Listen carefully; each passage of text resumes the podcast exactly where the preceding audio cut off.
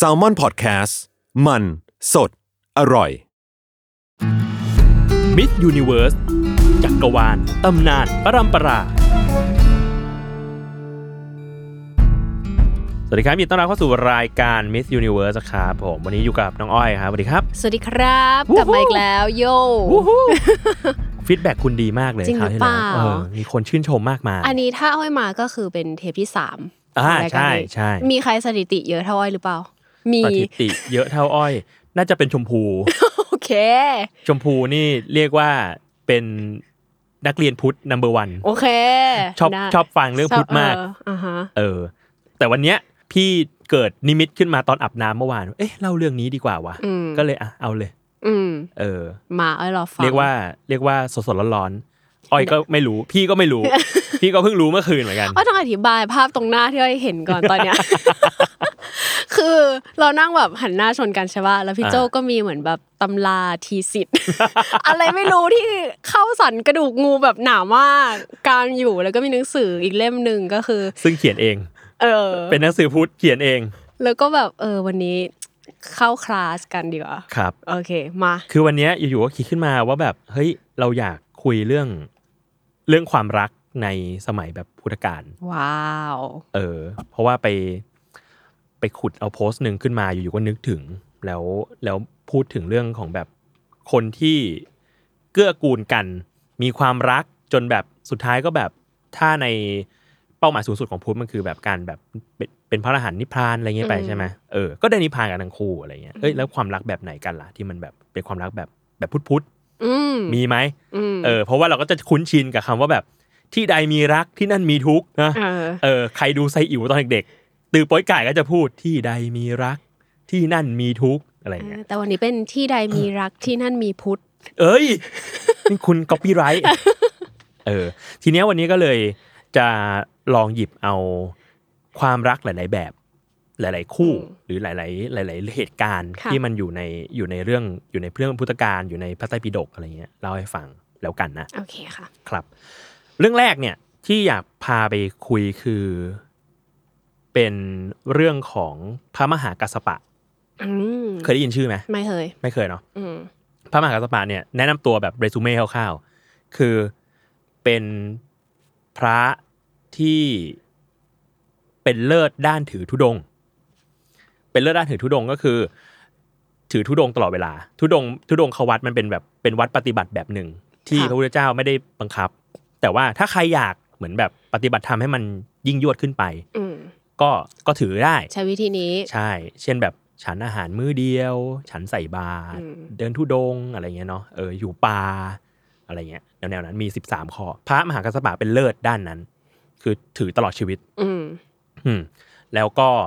ตอนที่หลังจากพระพุทธเจ้าปรินิพพานพระมหากัสสปะก็เป็นคนที่เป็นประธานสังคายนาธรรมะพระไตรปิฎกขึ้นมาก็มีความสำคัญมากทีเนี้ยพระมหากัสสปะเนี่ยมีก่อนบวชอ่ะมีภรรยาชื่อนางภัททาก็เรียกว่าเป็นสามีภรรยาเป็นผัวเมียกันมาหลายชาติมากหลายชาติแบบสุดๆไปเลยทีเนี้ยตามในตำราตามในคัมภีร์ก็จะบอกว่าพระมหากัสสปะกับนางภัททาเนี่ยครองคู่กันมานานมากๆแล้วหลายแสนกับก็คือแบบโอ้นานจำไม่ได้ชาติที่เด่นๆก็จะมีอยู่ชาตินึงที่สมัยพระพุทธเจ้าชื่อว่าวิปัสสีพระพุทธเจ้าเราชื่อพระโคดมนะพระพุทธเจ้าอีกคนนึงชื่อวิปัสสีพระมหากัสสปะเนี่ยเกิดเป็นพราหมณ์คู่กันกับเมียเนี่ยแหละนางภัททาก็เกิดเป็นพราหมณ์เหมือนกันชื่อว่าเอกสารกะอันนี้คือชื่อภรรยาเขาชื่อทั้งสองคนคือเรียกว่าเป็นฉายาเพราะว่าเอกสารกะเนี่ยแปลว่าผ้าผืนเดียวสองคนนี้จะมีผ้านุ่งแค่ผืนเดียวเอกะคือหนึ่งสาดกคือผ้าเนาะสารกะสองคนนี้จะมีผ้าผืนเดียวกันเวลาจะออกจากนอกบ้านอ่ะก็จะเอาผ้าผืนเดียวกันเนี่ยห่มร่างคือหมายถึงว่าไปคู่เหรอคะพี่โจจะไปทีละคนอ๋อหมายถึงว่าต้องใช้ผ้าผืนเดียวกันผ้าผืนเดียวคือทั้งบ้านเนี่ยมีผ้าอยู่ผืนเดียวโอเคเข้าใจละผ้านุ่งก็ผ้านุ่งไปแต่ว่าไอ้ผ้าห่มตัวเนี่ยมีอยู่ผืนเดียวโอเคแล้วเขาก็ใครจะออกจากบ้านก็จะเอาผ้าผืนนี้ห่มกายไปเสร็จปุ๊บเอกสาดกพรหมเนี่ยก็มีอยู่วันนึงก็ห่มผ้าออกไปแล้วก็ไปเจอพระพุทธเจ้าก็ ได้ฟังพระพุทธเจ้าแบบนั่งเทศนาธรรมอะไรเงี้ยก็เกิดความคิดว่าแบบเฮ้ยเราอยากถวายอะไรสักอย่างหนึ่งแต่เราไม่มีอะไรเลยเรามีแต่ผ้าก็เลยแบบเกิดความคิดขึ้นมาว่าเอ้ยถ้างั้นเราจะถวายผ้านี้ถวายผ้าผืนเดียวที่เรามีนี่แหละก็ดึงผ้าออกมาแล้วจะถวายพับไม่เอาดีกว่าเดี๋ยวเมียว่ามีผ้าผืนเดียวห่มกลับไปก็เกิดความคิดอีกฟังไปถวายผ้าดีกว่าดึงผ้าออกมาอีกพับจะถวายไม่เอาดีกว่าเดี๋ยวเมียว่าเรามีผ้าผืนเดียวด้วยไม่งั้นจะเอาอะไรห่มออกจากบ้านนะอะไรเงี้ยก็ห่มกลับไปฟังธรรมอีกสักพักหนึ่งในคัมภีร์ก็บอกว่าเป็นปัจฉิมยามแหละก็เกิดไปเอาวะอยากถวายมากเลยเป็นไงเป็นกันก็ดึงผ้าออกมาพับแล้วก็เอาผ้าถวายพระเจ้าที่พระบาทแล้วก็เอามือขวาตบที่ผ้า3ครั้งแล้วก็บอกว่าชิตังเม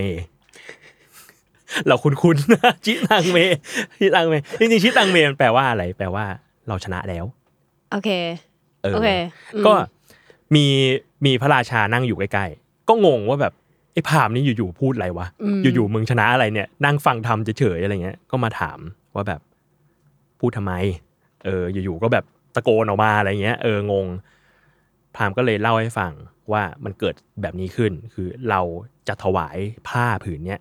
คิดกลับไปกลับมา3ครั้งสุดท้ายเราตั้งใจถวายจริงๆเราก็เลยแบบเราชนะความตระหนี่ของเราชนะตัวเองอ่ะชนะความแบบความหวงของเราเองอะไรเงี้ยพระราชาก็เลยแบบอุ้ยถ้างั้นก็อนุโมทนาด้วยอะไรเงี้ยก็สั่งผ้ามาให้เพิ่มนั่นนี่พราหมณ์ก็ถวายผ้าเนี่ยให้พระพุทธเจ้าหมดเลยไม่ว่าพระราชาจะให้มากี่ร้อยผืนกี่สิบผืนอะไรเงี้ยให้พระพุทธเจ้าหมดเลยสุดท้ายก็เรื่องนี้ก็กลับบ้านไปบอกนางพรามณีที่บ้านแล้วเขาว่ายังไงพี่เขาก็อนุโมทนาด้วยอ๋อโอเคคิดว่าแบบแวดขึ้นมาเท้าเอวตาเขียวปัดแบบมาให้ได้ยังไงเขาก็โอเคมอบให้พระพุทธเจ้าอันนั้นก็ชาติหนึ่งเป็นเรียกว่าเป็นผัวเมียกันมีอีกชาติหนึ่งที่พี่ว่าก็สนุกมากเหมือนกันคือตอนนั้นมาเกิดในยุคที่ไม่ได้มีพระพุทธเจ้ามาเกิดแล้วเป็นลูกของพราหมณ์คนหนึ่งเหมือนกันส่วนนางพัทธาเนี่ยไปเกิดเป็นเจ้าหญิงปรากฏว่าในเมืองนั้นน่ะพระราชาสิ้นพระชนเสียชีวิตแล้วไม่มีทายาทคือมีแต่ลูกสาวไม่มีลูกชายน้องสาวน้องชายอะไรก็ไม่มีเมืองก็ว่างจากพระราชาตัวพระมหากัสสปะในชาตินั้นน่ะก็เป็นเด็กหนุ่มอยู่ตอนนั้นก็เกิดความคิดขึ้นมาแบบเนี่ยคุยกับแม่แล้วก็บอกแม่ว่าเนี่ยแม่เนี่ยแบบอยากเป็นพระราชาแต่ตอนนั้นคือพระราชายังไม่ตายนะยังไม่รู้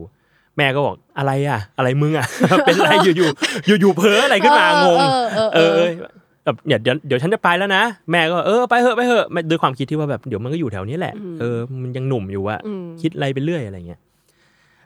พราหมณ์หนุ่มก็เลยเดินไปตามทางตามเรื่องตามราวอะไรเงี้ยแล้วก็ไปเจออุทยานแห่งหนึ่งด้วยความเหนื่อยก็เลยนอนเอาผ้าคลุมปิดหน้าไปนอนหลับทางฝั่งพระราชวังวุ่นวายมากพระราชาสิ้นพระชนไม่รู้ทำไงก็เลยใช้วิธีเสี่ยงทายก็จัดราชรถมา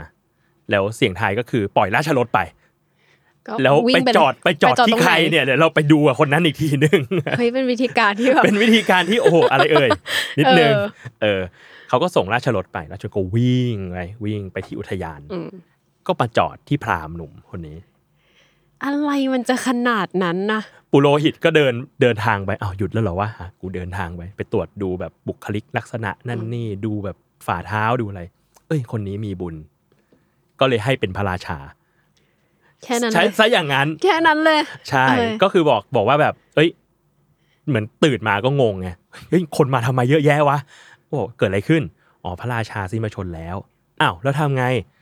ก็เราก็เลยเนี่ยปล่อยราชรถมาแล้วก็จะมาดูว่าใครจะเหมาะเป็นพระราชาอีกก็มาจอดที่ท่านก็บอกว่าแล้วทำไงต้องทำยังไงพระราชาไม่มีทายาทหรอ อ๋อไม่มีมีแต่ลูกสาวอ่ะถ้างั้นเราแต่งงานกับลูกสาวเจ้ากับเจ้าหญิงอ๋อเออเข้าใจละอ่ะเขาก็แต่งงานกันก็เป็นคู่กันอีกเออแล้วชาตินี้สิ่งที่เกิดขึ้นก็คือพอหลังจากที่ครองราชย์ไปสักพักหนึ่งปรากฏว่าเหมือนแบบเมียก็เดินมาบอกว่าเนี่ยท่านน่ะครองราชย์มาพักหนึ่งแล้วเงินก็มีเยอะแยะทำไมไม่เอาไปทำบุญบ้างเออมัวแต่อยู่วางอยู่บ้านเนี่ยไม่ได้ประโยชน์อะไรเลยอะไรเงี้ยเขาบอกว่าอ๋อจริงๆก็อยากแต่ว่าแบบยุคนี้มันไม่มีแบบไม่มีพระป่ะไม่มีพระอรหันต์ป่ะเออถ้ามีก็มีแต่แบบปัจเจกกับพุทธเจ้าเพราะปัจเจกกับพุทธเจ้าคือเป็นพระพุทธเจ้าที่ไม่ประกาศศาสนาเออพระนางก็บอกว่าอ้าวได้เดี๋ยวจะนิมนต์มาพระปัจเจกกับพุทธเจ้าที่มีทั้งหมดนี่แหละก็ตั้งจิตอธิษฐานบอกว่าถ้ามีพระปัจเจกกับพุทธเจ้าจริงๆในยุคนี้ขอให้มาในวันรุ่งขึ้นจะดูแลอย่างดีก็ปรากฏตื่นเช้ามาวันรุ่งขึ้นพระปัจเจกกับพุทธเจ้า500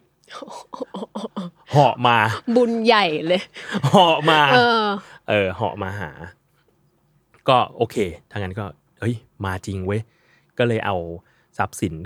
ของวังที่มีเนี่ยไปสร้างอุทยานขึ้นมารีโนเวทใหม่ทำเป็นกุฏิทำเป็นลานเดินจงกรมใดๆให้พระปัจเจกกับพุทธเจ้า500เนี่ยอาศัยอยู่อย่างสำราญก็ทำบุญใหญ่มากทำแบบจนกระทั่งมีอยู่วันนึงที่เกิดสงครามขึ้นแล้วพระราชาคนเนี้ยที่เป็นพราหมณ์หนุ่มก็ต้องเดินทางไปปราบก็ฝากไว้แบบเนี่ยแม่นางภรรยาฝากเมียไว้เนี่ยดูแลให้ดีนะพระคุณเจ้าทั้งหลายเนี่ย500อะไรเงี้ยไม่ให้แบบไม่ให้ขาดตกบกพร่องนะเดี๋ยวเรากลับมาอะไรเงี้ยไปก็ปรากฏว่าระหว่างที่ไปก็ไปกันนานประมาณหนึ่งก็มีอยู่วันนึงเช้าวันนึงพระปัจเจกพุทธเจ้าตื่นเช้ามาทุกคน500ตื่นมาแล้วก็ทำกิจต่างๆเสร็จเรียบร้อยก็มายืนพิงกระดานที่กุฏิแต่ละพระองค์แล้วก็ปรินิพพานไปเลยก็เรียกว่าดูแลพระปัจเจกพุทธเจ้าจนถึงปรินิพพานจนทุกคนได้ตายหมดก็เป็นบุญเนี่ย2คนนี้ก็แบบทำบุญด้วยกันมานั่นนี่เนาะเยอะมากจนถึงชาติสุดท้ายสมัยเราเนี่ยก็มา2คนนี้ก็มาเกิดอีกเหมือนกันเป็นแบบเป็นมานพหนุ่มชื่อว่าปิปผลิมานพส่วนแม่นางก็เกิดมาเป็นลูกเศรษฐีชื่อว่านางภัททานางภัททาชื่อว่าภัททกาปิลานีเกิดเป็นลูกพราหมณ์ในรัฐมคธทีเนี้ย2คนเนี้ยด้วยความที่แบบทำบุญมาเยอะทำแบบบำเพ็ญเพียรใดๆมาเยอะก็ไม่ค่อยรู้สึกว่าแบบอยากออกเรือนเท่าไหร่อะไรเงี้ยจิตใจแบบน้อมไปทางบวชอะไรเงี้ยซะมากกว่าแต่ว่าด้วยความแบบยุคนั้นน่ะมันต้องแต่งงานพ่อแม่ก็ขยันขยอให้แต่งงานมีเมียเธอลูกมีผัวเธอลูกนั่นนี่นะปรากฏว่าปิปผลิมานพด้วยความที่อยากตัดรำคาญพ่อแม่ชอบมาขยันขยอก็เลยให้แบบให้ลูกน้องเอาทองมาแล้วแกะสลักให้เป็นหญิงสาวคนหนึ่งที่แบบเป็นใครไม่รู้เลยจินตนาการขึ้นมาแล้วบอกว่าถ้ามีผู้หญิงสวยเท่าเนี้ยถึงจะเอาถ้าเป็นเมียคือเอาคนที่หน้าแบบผู้หญิงที่ถูกแกะสลักเป็นเมียใช่คือแกะสลักแบบจินตนาการขึ้นมาเลยบอกว่าแบบเนี่ยถ้าไม่ได้แบบเนี้ยผมไม่แต่งงานโอเคตัดรำคาญตัดรำคาญบอกไม่เอานะคือถ้าหาสตรีที่สวยแบบรูปทองนี้ไม่ได้ไม่เอาด้วยความคิดที่ว่าไม่มีหรอกปรากฏมีอยู่วันหนึ่งมีเหล่าทาสของนางภัททกาปิลานีก็เดินทางมาแถวๆนั้นพอดีก็ปรากฏว่ารูปก็ไปเจอรูปทองอันเนี้ยตั้งอยู่ในน้ำแถวนั้นเขาก็ตั้งไว้แถวบ้านอะไรเงี้ยก็เกิดความคิดขึ้นมาว่าเอ้าใครเอานายหญิงเรามาไว้ตรงนี้อุ๊ยหน้าเขาคุ้นๆนะคะทำไมนายหญิงเรามาอยู่ตรงนี้เนี่ยงงจังเลยบุพเพสันนิวาสพล็อตมันสนุกอ่ะจริงตอนอ่านแบบเหี้ยหนุกว่ะทำไมเฮ้ยหน้าเหมือนนายหญิงเราเลยอ่ะก็ เขาก็เห็นแบบเรียกว่าเหล่าบริวารของปิปผลิมานพอ่ะก็เหมือนเฝ้าดูอยู่แล้วก็เห็นเนี่ยกลุ่มผู้หญิงกลุ่มเนี้ยอยู่ๆก็มาคุยอะไรไม่รู้กับรูปทองนี้เจ้าแจ๊ะอะไรเงี้ยก็เลยเดินมาแล้วก็ถามว่าแบบรู้จักเหรอก็บอกเฮ้อตอนแรกอ่ะไม่นึกเลยว่าเป็นรูปทองตอนแรกอ่ะนึกว่าเป็นแบบแม่นายหญิงของเราที่คฤหาสน์ที่บ้านอะไรอย่างเงี้ยเพราะหน้าเหมือนกันมากเลยเอาละก็เลยเรียบร้อยก็เลยบอกให้แบบถ้างั้นพาไปรู้จักหน่อยนั่นนี่เขาก็เลยเรียบร้อยสุดท้ายได้มาแต่งงานกันคนมันจะคู่กันนะจริงสุดยอดเล่นนี้สนุกก็เลยได้มาแต่งงานกันซะอย่างนั้นเพราะว่าแบบปิปผลิมานพก็แบบอ่ะกูปฏิเสธไม่ได้แล้วกูพูดไปแล้วไงไม่แล้วแบบฝ่ายหญิงเขาก็ถูกแบบบังคับให้แบบออกเรือนเหมือนกันอะไรอย่างเงี้ยใช่อะไรมันจะบุกเพขนาดนั้นก็ถูกบังคับให้ออกเรือนเหมือนกันแต่ความแปลกก็คือ2คนเนี้ยพอเห็นว่ามีรูปทองแล้วอ่ะก็เลยให้แต่ละคนเขียนจดหมายแต่ว่าของปิปผลิมานพอ่ะก็จะเขียนจดหมายไปว่าแบบเฮ้ยเราไม่ได้สนใจในการออกเรือนนางภัทกาปิลานีก็เหมือนกันเราก็ไม่ได้สนใจในการออกเรือนแต่ปรากฏว่าแบบเหมือนคนส่งสาร2ฝ่ายมึงมาเจอกันตรงกลางอ่ะแล้วก็เลยแอบเปิดจดหมายกันดูเว้ยโอ้ยเขาไม่เอาว่ะทำไงดีอ่ะแก้จดหมายกูแก้จดหมายเอ้ยอันนี้คือแบบพลิกเหมือนกันนะตอนแรกก็คิดว่าแบบว่ายังไงโอ้โหคู่แล้วมึงต้องคู่กันบุพเพสันนิวาสแต่จริงๆแล้วมีพ่อสื่อแม่สื่อไงมีพ่อสื่อแม่สื่อเป็นเหล่าบริวารนี่แหละไม่ได้นะเราต้องให้เขาคู่กันสิใช่คือตอนแรกอ่ะจดหมายจะบอกเลยว่าแบบโอ๊ยอย่าเลยเพราะว่าเราอ่ะคิดจะออกบวชทางนางภัทกาก็เหมือนกันดิฉันจะออกบวชอย่าได้เดือดเนื้อร้อนใจเลยสรุปป่าโดนแก้จดหมายเป็นเรื่องแบบความรักความอะไรไปก็มีการเปลี่ยนข้อความใช่สุดท้ายแต่งงานแล้วเขารักกันไหมพี่โจ้เขาก็รักกันดีใช้ชีวิตอยู่ด้วยกันดีแต่ความแปลกของสามีภรรยาคู่นี้คือไม่ได้ยินดีในการจะแตะเนื้อต้องตัวกันอยู่ด้วยกันเป็นมิตรมากกว่าโอเคก็คือห้องนอนเป็นห้องนอนแล้วมีเตียงใหญ่ตรงกลางเตียงใหญ่อันเนี้ยที่นอนด้วยกันน่ะมีหมอนข้างตั้งตรงกลางแล้วเวลาแบบจะขึ้นเตียงอ่ะแต่ละคนจะขึ้นคนละฝั่งแล้วก็นอนหันหลังฝั่งใครฝั่งมัน ไม่แตะเนื้อต้องตัวกันอะไรเงี้ยตื่นเช้ามาก็เธอก็ลงฝั่งเธอฉันก็ลงฝั่งฉันอะไรเงี้ยต่างคนต่างใช้ชีวิตไปต่างคนต่างใช้ชีวิตไปแล้วก็ทำกิจการค้าขายทำไร่ทำนาอะไรไปทีเนี้ยปรากฏว่ามีอยู่วันหนึ่งปิปผลิมานพเนี่ยก็ไปออกตรวจแบบกิจการทำไร่ทำอะไรเงี้ยแล้วก็เห็นพนักงานเหล่าบริวารน่ะกำลังเก็บผลผลิตแล้วในผลผลิตอ่ะก็มองดูไปก็เห็นว่าในแบบในต้นไม้ในต้นข้าวต้นผลไม้อะไรอ่ะมันมีพวกหนอนมีพวกอะไรอย่างเงี้ยอยู่ซึ่งหนอนเนี้ยเหล่าเนี้ยก็เรียกว่าโดนพวกนกต่างๆมาจิกกินนั่นนี่ก็เกิดความแบบสังเวชใจขึ้นมาว่าชีวิตของหนอนมันก็แบบดูลำบากเนาะก็เลยถามบริวารบอกว่าเนี่ยมันเท่าที่ดูในไร่มันมีเหตุการณ์แบบนี้ขึ้นนะคือเนี่ยบางทีสัตว์ก็มาจิกกินกันบางทีนกก็มากินหนอนมีกินอะไรเงี้ยแล้วเหตุการณ์ที่มันเกิดขึ้นในที่เนี่ยบาปตกที่ใครเพราะว่าเราก็แบบเป็นเจ้าของส่วนไร่นี้บริวารก็อ๋อท่านบาปตกที่ท่านอะไรเจ้าข้าเรียบร้อยรับจบมานพก็แบบอ้าวเฮียกูเหรอก็เกิดความคิดขึ้นมาว่า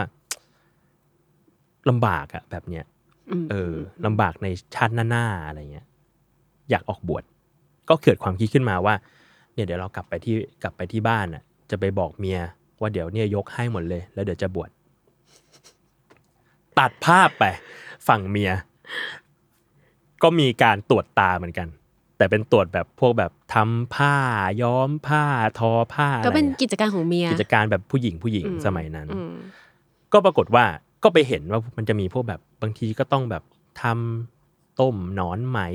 นั่นนี่ทอออกมาเป็นผ้าอะไรเงี้ยก็มีแมลงตายมีอะไรตายมันก็มาถามบริวารอ้าวแล้วเราทำเงี้ยบาปตกที่ใคร อ๋อแม่หญิงบาปตกที่แม่แล้วจ้าเรียบร้อยแล้วก็มีชุดความคิดเหมือนกันว่าอยากออกบวชใช่ว่าแบบเรากลับไปที่บ้านเนี่ยเรายกกิจการให้ผัวหมดเลยดีกว่าเอ้าแล้วเดี๋ยวเราไปบวชเออ2คนก็กลับมาปะกันที่บ้านก็มาคุยกันอ้าวคิดเหมือนกันทำไงดีก็เลยตัดสินใจว่าถ้าอย่างนั้นเราบวช2คนดีกว่าก็ตัดผมให้กันปลงผมให้กันเปลี่ยนเสื้อผ้าแต่ละคนเป็นจากแบบผ้าแพงๆให้เป็นแบบผ้านักบวชอะไรเงี้ยแล้วก็มอบกิจการให้บริวารหมดเลยแล้วก็เดินออกมาจากบ้านอย่างนั้นเลยว้าวเออเสร็จปุ๊บปรากฏว่า2คนก็เดินทางกันมาพักหนึ่งก็เกิดความคิดขึ้นมาว่าแบบไหนๆเราก็บวชแล้วอะเราอยู่ด้วยกัน2คนแบบเนี้ยก็อาจจะดุคนหรหาได้ว่าทิ้งทรัพย์สินมาตั้งเยอะเกิดเป็นนักบวชแล้วเป็นฤาษีแล้วทำไมยังทิ้งความสัมพันธ์ระหว่างกันไม่ได้ก็เดินมาจนถึงทางสามแพร่งแห่งหนึ่งก็เลยคุยกันก็เกิดความคิดว่าโอเคถ้างั้นเราจะแยกกันตรงนี้ก็ให้นางภัททกาปิลานีเดินไปทางซ้ายส่วนปิปผลิมานพอ่ะเดินไปทางขวาสองคนก็แยกกันเป็นการแยกกันแบบครั้งแรกและครั้งสุดท้ายในแสนกลับ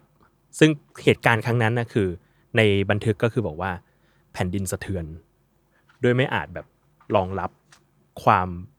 คุณธรรมในการสละสิ่งนี้ได้ความสัมพันธ์หนึ่งแสนกลับที่ผ่านมาอะไรเงี้ยจบแล้วเพลงก็ขึ้นไตเติ้ลซีเควนซ์ขึ้นสองคนนี้ก็สุดท้ายก็คือพระมหากัสสปะก็ไปบวชในสำนักพระพุทธเจ้าแล้วก็ได้เป็นพระอรหันต์ส่วนทางนางภัททกาปิลานีก็บวชเหมือนกันในน่าจะเป็นในสำนักของพระนางประชาบดีโคตมีก็คือเป็นแบบแม่นมแม่เลี้ยงพระพุทธเจ้าที่ก็เป็นแบบหัวหน้าของภิกษุณีอันนี้คือ พบสุดท้ายที่เขาจะแบบไม่เวียนมาเจอกันอยู่แล้วใช่ไหมคะพี่โจเพราะว่ามันแบบมันจบจริงๆแล้วมันก็กลายเป็นพบที่2คนเนี้ยก็คือบรรลุอรหันต์หมดแล้วก็นิพพานก็คือไม่เกิดอีกแล้วโอเคความรักที่ดำเนินมาแสนกลับก็จบลงตรงนี้เฮ้ยแต่ว่าก็ดีนะฟังเราสนุกแฮปปี้สนุกมันแบบตอนแรกก็แบบเขาจะรักกันตอนไหนเขาจะรักกันไหมนะแต่สุดท้ายมันก็เป็นรักไหมอ่ะมันก็เป็นความรักคือพี่รู้สึกว่าเราจะคิดว่าความรักมันคืออุปสรรคของกุศลเนาะว่างั้นของบุญน่ะของการเกิดบุญใช่แต่ถามว่ามันมีความรักที่มันเกื้อกูลจริงๆไหมอ่ะมันก็มีหรืออย่างแบบถ้าเห็นชัดหน่อยอีกอันหนึ่งที่คนก็ดีเบตกันเยอะมากๆก็คือจะเป็นเรื่องของพระเวสสันดรอ่ะพระพุทธเจ้ากับนางพิมพาเนาะที่ก็แบบเกิดมาหลายภพหลายชาติเป็นผัวเมียกันมาหลายภพหลายชาติก็จะเป็นแบบนี้เหมือนกันคือก็จะเห็นว่าเขาต่างเกื้อกูลกันในเวที่ถ้าเราไม่เก็ตเราก็จะไม่เก็ตเช่นแบบว่าสมมติเราต้องบอกว่าการจะเป็นพระพุทธเจ้าต้องเสียสละ1 2 3 4เสียสละชีวิตเสียสละอวัยวะเสียสละของนอกกายทั้งหลายซึ่งไอ้ของนอกกายเนี่ยถ้าสมมติว่าให้เงินสมมติพี่ให้เงินอ้อย10 บาทง่ายได้ชิวๆแต่เริ่มถ้าบอกว่าแบบเอ้ยพี่ต้องเอาปุนให้อ้อย พี่ก็ไอ้เหี้ยไม่ให้ยากแล้วมันแบบของนอกกายแบบทุกอย่างอ่ะใช่ป่ะใช่วันนี้ของนอกกายทุกอย่างเพราะเวสสันดรก็แบบอย่างนั้นเหมือนกันคือก็จะมีดีเบตกันว่าแบบอุ้ยให้ลูกให้เมียมันเหมาะหรอมันเป็นผัวที่ดีหรอซึ่งถ้าถามพี่จะรู้สึกว่าถ้ามันมองแบบว่าเป็นผัวที่ดีมั้ยก็ไม่ดีหรอกแต่ถ้าถามว่าเรียกว่าเป้าหมายสูงสุดของพุทธคืออะไรมันคือการแบบสละให้หมดเพื่อที่เราจะไปนิพพานมันก็คือเป้านั้นแล้วเพราะสุดท้ายแล้วพระนางพิมพาก็เป็นพระอรหันต์เหมือนกันเพราะก็คือเรียกว่าส่งผัวเป็นพระพุทธเจ้าแล้วเราเองก็บรรลุด้วยโอเคโอเคซึ่งชาตินั้นเนี่ยมันที่เป็นพระเวสสันดรพระนางมัตสีเงี้ยก็ถามว่าพระพุทธเจ้าหรือพระโพธิสัตว์พระเวสสันดรน่ะโอเคไหมกับการต้องสละก็ไม่โอเค ก็มีเยอะมากที่บอกว่าแบบตอนสละไปก็เครียดแค้นร้องไห้ก็ไม่โอเคแต่ว่าด้วยความที่แบบเฮ้ยเราอยากบำเพ็ญเพียรสิ่งเนี้ยเราต้องสละทุกอย่างได้จริงๆก็สละลูกสละเมียก็เรียกว่ายอมเป็นของที่จะถูกสละเขาเองก็ต้องสละเหมือนกันคือสละความสัมพันธ์กับเนี่ยกับผัวกับพ่อประมาณนั้นพี่โจ้ถ้าสมมติว่าเป็นพระแบบ อยู่ในสมัยพุทธกาลอะไรเงี้ยเรามีแฟนไปด้วยได้ปะไม่ได้เนาะมันแบบไม่ได้เลยเนาะมันต้องแบบมันต้องสละ ทุกอย่างมันก็จริงๆสมัยพุทธกาลเนี่ยถ้าไปดูตำรามันมีเรื่องแบบเวียดเยอะมากๆนะอย่างแบบพี่ก็จะเห็นเหมือนกันอย่างแบบเพจที่เขาเอามาเอาเท็กซ์ในพระไตรปิฎกมาว่าแบบมันจะมีการพูดถึงพระวินัยว่าทำแบบนี้เป็นแบบผิดวินัยต้องโดนโทษแบบอะไรบ้างอะไรเงี้ยบางทีก็แบบทุกกฎสังฆาทิเศษใดๆอะไรเงี้ยก็จะเห็นแบบพฤติกรรมแปลกๆเยอะมากบางทีก็แบบใช้โสเพณีก็มีสมัยนั้นมันยังแบบมันวินัยมันยังไม่ได้มีครบอ่ะวิธีเซ็กเวิร์กเกอร์ก็มีบางทีก็แบบพูดแบบชัดเลยแบบว่าให้แบบใช้มือใช้ต้นขาใช้อันเยอะมากคือมันมีมาหมดแหละพี่ก็เลยรู้สึกว่าเขา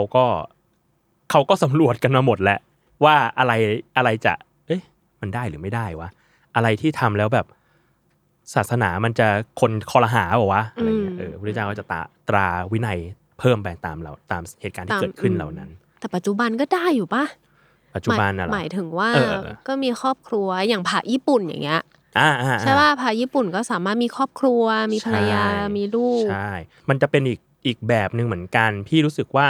สุดท้ายแล้วการบวชมันน่าจะมีระเบียบของมันเนาะแต่อย่างไรก็ตามมันก็มีการพูดถึงเหมือนกันว่าในอนาคตการมันก็จะมีสงฆ์อยู่รูปแบบหนึ่งที่เรียกว่าสงฆ์โคตรภูสงฆ์โคตรภูสงฆ์เป็นสงฆ์ที่แบบ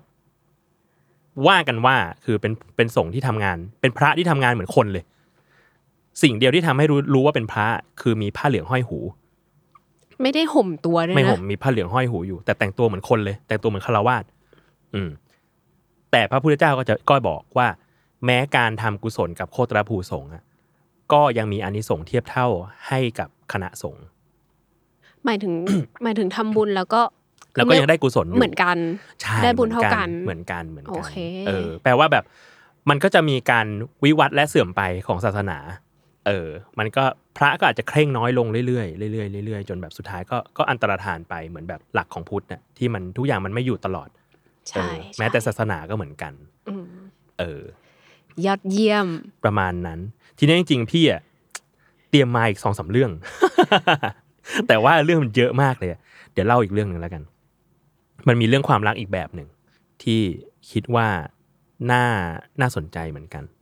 แล้วเรื่องก็ค่อนข้างหนุกอันนี้เป็นเรื่องของพระ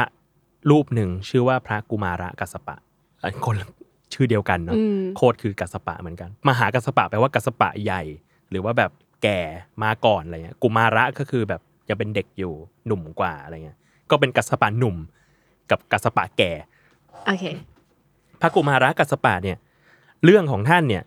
เริ่มตั้งแต่สมัยแม่แม่เนี่ยเหมือนว่าเป็นผู้หญิงในสกุลแห่งหนึ่งในราชคฤห์ในนครราชคฤห์นางอยากบวชมากแต่พ่อแม่ไม่ให้พ่อแม่ไม่อยากให้บวชอยากให้แต่งงานนะเหมือนกันทุกคนอยากให้ลูกแต่งงานมีผัวมีเมียปรากฏว่าบิดามารดาไม่อนุญาตก็จนถึงวันหนึ่งก็แต่งงานไปมีสามีก็เลยไปขอสามีแทนว่าอยากบวชได้ไหมสามีให้เหมือนแบบสมัยนั้นคติมันคือผู้หญิงแต่งออกมาจากบ้านก็กลายเป็นอยู่ใต้อนาถสามีก็ไม่ต้องขอพ่อแม่แล้วก็มาขอสามีแทนปรากฏสามีโอเคงั้นเราก็ไปบวชแล้วกัน ระหว่างที่บวชปรากฏว่านางท้องโตขึ้นเรื่อยๆคือท้องแต่ไม่รู้นางก็ท้องโตขึ้นเรื่อยๆเหล่าแบบภิกษุณีก็เห็นเอ้าทำไมอยู่ๆยายนี่ท้องโตเฉยเลยอะไรเงี้ยก็พาไปถามพระเทวทัตพระเทวทัตก็แบบ เห็นแล้วก็รู้สึกว่าเฮ้ยไม่ได้แบบนี้มันจะเสื่อมเสียมาถึงคณะสงฆ์ของเราก็เลยบอกไปว่าแบบงั้นไม่ให้นางคนนี้เป็นภิกษุณีและท้องแบบนี้ไม่ได้อะไรเงี้ยเหล่าภิกษุณีก็เห็นใจก็เลยเอาเรื่องนี้ไปบอกพระพุทธเจ้าพระพุทธเจ้าก็เลยมอบเรื่องให้พระชื่อว่าพระอุบาลีมาตรวจสอบให้หน่อยมา investigate เป็นนักสืบพระอุบาลีเนี่ยเป็นเลิศด้านวินัยครูฝ่ายปกครองก็เลยไปเชิญแบบชาวเมืองมารวมถึงนางวิสาขามาทำประชามติเหรอคะมาสำรวจโอเคนางวิสาขาเป็นอุบาสิกาที่แบบก็สนิทกับพระพุทธเจ้าอะไรเงี้ยเนาะก็มาตรวจสอบกันคือเหล่าชาวเมืองก็เรียกว่ามาเป็นพยานโอเคโอเคในที่เกิดเหตุก็มีการวินิจฉัยกันเรียกว่าสอบถามนางวิสาขาที่ก็เป็นผู้หญิงเหมือนกันเรื่องแบบอายุครรภ์เรื่องนั่นนี่เรื่องอะไรเงี้ยก็พบว่านางตั้งท้องมาก่อนบวชคือตอนที่อยู่บ้านสามีก็คือท้องแล้วไม่รู้ตัวก็มาบวชแล้วท้องก็โตขึ้นระหว่างนั้นเพราะนั้นแล้วมันไม่ได้ผิดหลักพระวินัยอะไรในฐานะที่พระอุบาลีก็เป็นแบบครูฝ่ายปกครองเนาะก็จะรู้ว่าโอเคถ้าทำแบบเนี้ยไม่ผิดวินัยท้องมาก่อนก็เลยตัดสินให้ว่าไม่ผิดยังบวชได้อยู่แล้วพอนั้นหลังจากนั้นภิกษุณีผู้นั้นก็คลอดบุตรออกมาก็นำไปให้พระเจ้าแผ่นดินเลี้ยงตั้งชื่อว่ากัสสปะแล้วหลังจากนั้นก็แบบก็มาบวชเป็นเณรในที่นี่ก็ได้ชื่อว่าพระกุมาระกัสสปะโอเคทีเนี้ยสิ่งที่เกิดขึ้นและน่าสนใจมากเกี่ยวกับเรื่องของพระกุมาระกัสสปะคือหลังจากที่ภิกษุณีมารดาคลอดพระกุมาระกัสสปะแล้วอะก็เสียใจมากเพราะว่าไม่ได้เจอลูกเลยรักลูกมากแต่ว่าแบบต้องพัดพรากกันตั้งแต่คลอดเลยไม่ได้เลี้ยงดูไม่ได้อะไรเลยพอหลังจากนั้นน่ะถึงอายุถึง12ปีผ่านมาคือเนี่ยนางทุกข์ใจอยู่12ปีจนพระกุมาระกัสสปะโตแบบ12นี่ก็อายุเท่าไหร่ป .6 ใช่ค่ะถึงป .6 ซึ่งตอนนั้นน่ะพระกุมาระกัสสปะบวชแล้วบรรลุอรหันต์แล้วด้วยปรากฏว่านางบิณฑบาตไปเจอลูกตัวเองก็แบบเกิดแบบความรักขึ้นมาจับใจอะไรเงี้ยก็ไปเดินร้องเรียกว่าแบบลูกนี่แม่เองนะอะไรเงี้ยพระกุมาระกัสสปะก็รู้แหละว่าเนี่ยแม่แต่ก็รู้สึกว่าแบบถ้าเราหันไปพูดดีด้วยท่านจะคิดถึงเรามากขึ้นเฮ้ยนี่มันอะไรเนี่ยก็เลยพูดไปด้วยน้ำเสียงที่กระด้างหน่อยว่าแบบท่านทำอะไรอยู่ความรักยังตัดไม่ได้เลยตึงอ่ะซีนนี้มันตึงอ่ะแล้วแบบแม่ด้วยความแม่ก็แบบทำไมลูกแข็งกระด้างกับแม่จังเลยอะไรเงี้ยปรากฏว่าพระเถระก็ยังพูดแบบนั้นอยู่แบบยังบอกอยู่ว่าแบบท่านทำอะไรอะไรเงี้ยภิกษุณีรูปนั้นโดนลูกชายเหมือนเรียกว่าพูดจาด้วยความกระด้างใส่ก็เกิดความคิดขึ้นมาว่าเราร้องไห้มาถึง12ปีเพื่อมาเจอประโยคนี้เพื่อมาเจอลูกคนนี้แต่ว่าลูกเราหัวใจแข็งกระด้างมากมันจะมีประโยชน์อะไรล่ะถ้าเรายังคร่ำครวญรักเขาอยู่อะไรเงี้ยก็ตัดความรู้สึกรักและคิดถึงลูกคนนี้ออกไปซะแล้วก็ไปบำเพ็ญเพียรบรรลุอรหันต์โอเคแม่ก็จิตใจเข้มแข็งมากนะจริงจริงอันนี้ก็เป็นอีกแบบหนึ่งก็เลยรู้สึกว่า